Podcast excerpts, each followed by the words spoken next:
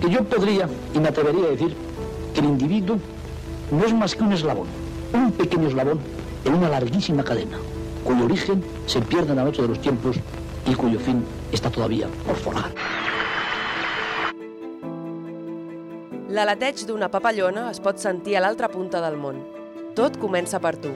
Susara havia punto. Ona ODS, Onda ODS. una finestra oberta Una ventana abierta. a un futur sostenible. Etorkizun jasangarri baten ardatz. Una fiestra aberta a un futur sostenible. Tal qual. Aquest és el nom del projecte engegat el 2020 per en Marc Ibós i l'Oriol Aldomà, un projecte que té per objectiu reduir el malbaratament alimentari aprofitant totes aquelles fruites i verdures que no passen als estàndards de les grans superfícies, o bé perquè no tenen la forma que tocaria, el color o la mida. Aquests trets, però, no afecten per res en el gust d'aquestes fruites i verdures que, si no fos per l'Oriol i en Marc, acabarien a les escombraries. Avui tenim amb nosaltres en aquest programa dedicat als objectius de desenvolupament sostenible en Marc Ibós, cofundador de Tal Qual. Benvingut, Marc. Moltes gràcies. Gràcies, hola. Uh, Marc, ens podries explicar una mica com va començar aquest projecte i, i què és el que, el que el va ocasionar, no? Què és el que el va, des, va fer que el, el volguéssiu desenvolupar? Doncs tot va començar perquè la meva vida està vinculada al món de la fruita des de que soc petit. Som productors de poma i pera des de, de tercera generació i tenim una petita càmera on ens comercialitzem la nostra, la nostra poma i la nostra pera. Llavors, l'Oriol és amic meu de, de tota la vida i ell sempre venia a veure'm i, i veia com molta poma i molta pera la tiràvem. Per què la tiràvem? Pues, doncs per qualsevol tonteria. Ell veia com miràvem i perquè tenia la forma rara o tenia la poca coloració o el que sigui, ho tiràvem allà en un cubo i ell sempre em deia me la puc emportar? I jo li deia, sí, clar, que te la pots emportar, que per mi això és dolent. Per mi, com que el meu pare em va dir que era dolent, doncs era dolent. Amb ell, el, el nostre padrí li va dir, el meu padrí li va dir que era dolent, doncs era dolent. Llavors, per uns ulls d'algú que no estava vinculat al món de la fruita, doncs aquella poma era bona. Llavors vam veure que, segons l'ull que vegués aquella fruita, podia ser bona o dolenta. Llavors aquesta va ser com la llavor que va fer que veguéssim que un producte que da- davant d'un problema hi podia haver una oportunitat. Llavors, bueno, vam, vam investigar, vam veure que això ja s'havia portat a terme en altres països i vam decidir doncs, crear, crear tal qual, crear l'e-commerce i bueno, això va, ser el començament. Evidentment hi va haver molta recerca, fer un business plan, eh, parlar amb altres productors a veure si aquest problema era tot arreu, només era a, la, a la poma i la pera. Llavors, bueno, vam, vam crear una xarxa de proveïdors, vam crear la web, vam iniciar el projecte i bueno, tot va ser molt, molt fet a casa, com la típica startup dels Estats Units que neix amb un graig, doncs nosaltres vam agafar aquí un raconet de la nau i vam començar aquí. I, i a poc a poc la cosa es va anar fent gran.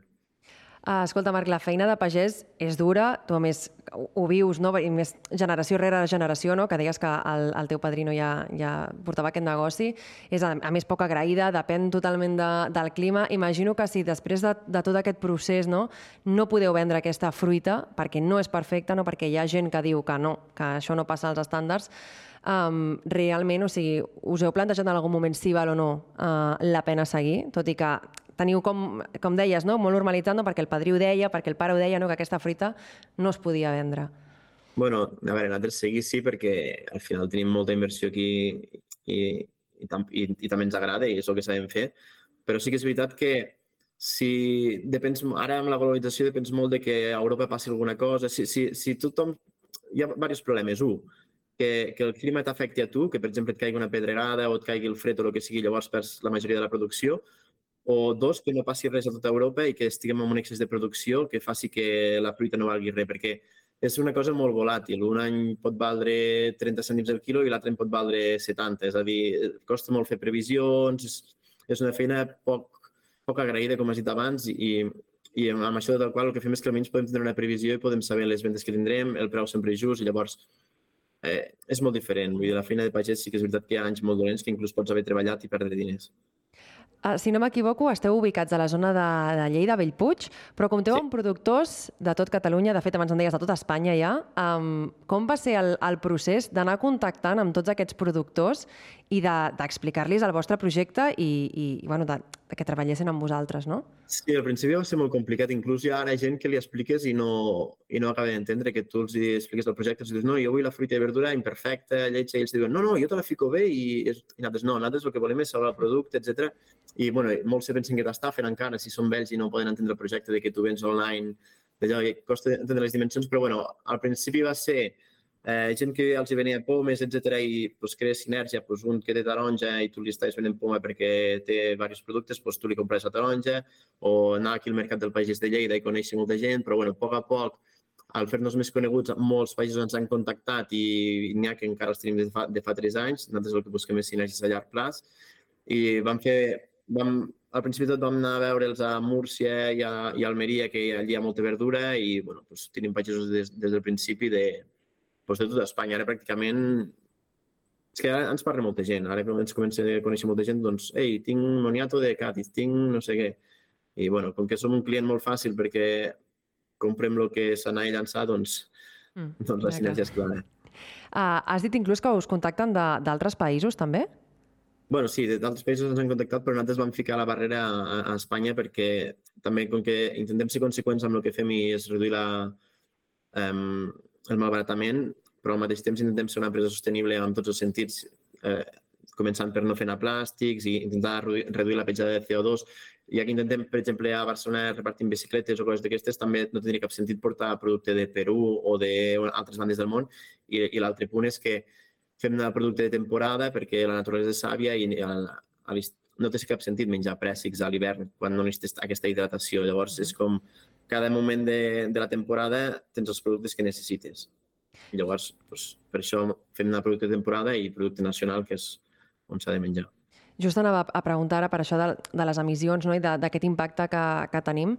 A la vostra pàgina web dieu que gràcies a tal qual s'han aprofitat 292.829 litres d'aigua que s'haguessin malgastat si aquestes fruites i verdures no haguessin estat rescatades. També parleu de les emissions de CO2, 3.867 tonelades que no s'han generat en va perquè aquests productes no s'han llançat a les escombraries. Són dades molt importants i està clar que tenen un impacte molt positiu. Um, I just t'anava a preguntar um, aquestes caixes i verdures que les repartiu per, per tot Catalunya, no sé si les repartiu també per tot Espanya, o sigui, teniu productors sí. de tot Espanya, no sé si també repartiu tot Espanya, i t'anava a preguntar just per al tema que em deies de la bicicleta, no? si al final quina és la vostra manera que teniu de repartir i de recollir tota aquesta fruita verdura, perquè al final això també genera unes emissions, no? és a dir, queda compensat aquestes emissions que es poden generar amb el repartiment o, o, el, o el fet de recollir aquestes fruites i verdures en, en un lloc o, o com us ho manegueu això, com, com ho feu? Bueno, nosaltres repartim a, a tota Espanya, excepte Illes i Ceuta i Melilla. Uh -huh. eh, ho fem amb empreses de transport externes i després intentem que siguin, jo què sé, treballem amb, amb una empresa que es diu PAC, que fan a, l'última milla ho fa amb, amb transport elèctric o aquí a Barcelona tenim una empresa d'última milla que ho fan amb bicicletes. Bueno, intentem ser responsables. Jo què sé, hi ha pobles de, de Galícia que no, no aconseguim arribar així, però bueno, oferim el servei a tot Espanya. I després el, el tema de, de fer-nos arribar el producte, doncs, bueno, molts d'aquí a Catalunya doncs, a, a vegades ens ho porten ells, a vegades ho anem a recollir nosaltres, o i si és d'altres bandes d'Espanya, normalment treballem amb empreses grans que ja fan transport a Barcelona, i al mateix temps que, port, que anaven a portar ja el, el producte perfecte, diguéssim, doncs ens porten a nosaltres l'imperfecte i ens ho fem vindre des de Barcelona a, a Lleida. S'aprofiten els viatges, doncs. Sí. Um, Marc, a, a banda d'aquesta tasca d'aprofitament, tal qual també té un punt de compromís social perquè fa a les oportunitats laborals, oi? Sí, nosaltres des del principi vam apostar per contractar gent amb risc d'inclusió social i bueno, molts estan a l'equip encara i, i bueno, com que l'empresa va creixent, doncs sempre anem contractant.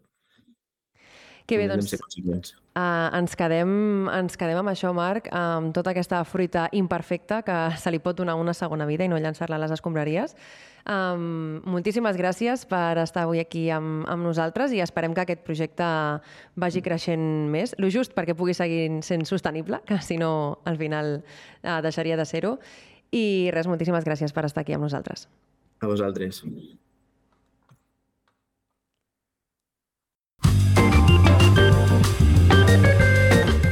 Transició ecològica. Economia circular. Igualtat de gènere. Emprego digno. Energia verdea. Revitalització del medi rural. Ona ODS, el teu espai radiofònic per a un món més just. Més informació a ondaods.org. Finançat pel Ministeri de Drets Socials i Agenda 2030, Govern d'Espanya.